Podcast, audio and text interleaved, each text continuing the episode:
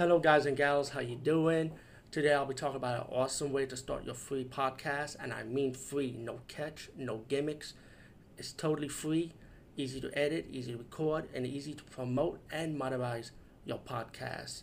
It's called Anchor.fm, and I highly recommend you, guys and gals, check it out and start your own podcast and let your voice be heard.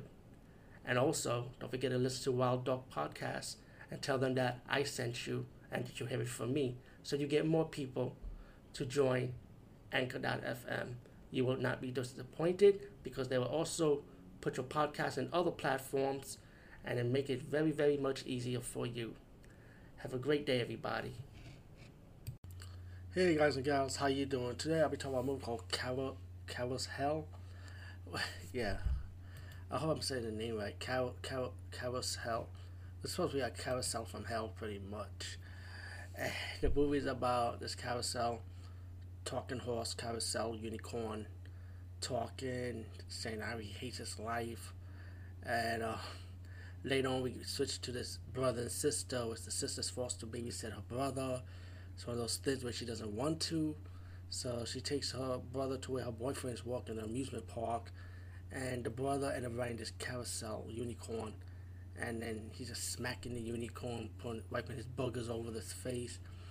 And then once the boy is done getting off the carousel, the unicorn got pissed off, mad, and suddenly decided to get off his carousel and move freely and start killing anybody in his way just to ki- just to kill this boy because he's pissed off at this boy. And it's up to a guy who works in an amusement park who wears like a mascot outfit of a cowboy that look like Woody from Toy Story that he has to go on a quest to stop the carousel from killing, pretty much. Now, there's blood and gore. The comedy is cheap comedy. It tries too hard to be like Troma style comedy. Um, the, the movie is not meant to be taken seriously. It was meant to be stupid anyway. So it's like I'm not hating on this movie, you know. As someone that's doing short horror movies independently in my own home, I can't knock I cannot knock this movie because it's like, hey, this is special effects I probably would use anyway.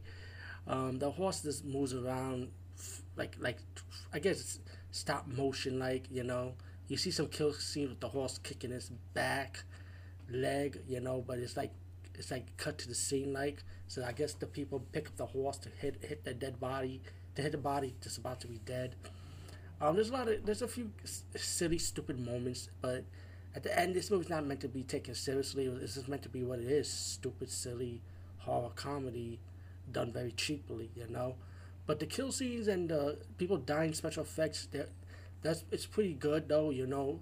I mean, you see heads getting cut off, like like half chopped off with the tongue sticking out, blood cut, throat cut and slice scenes and stuff like that.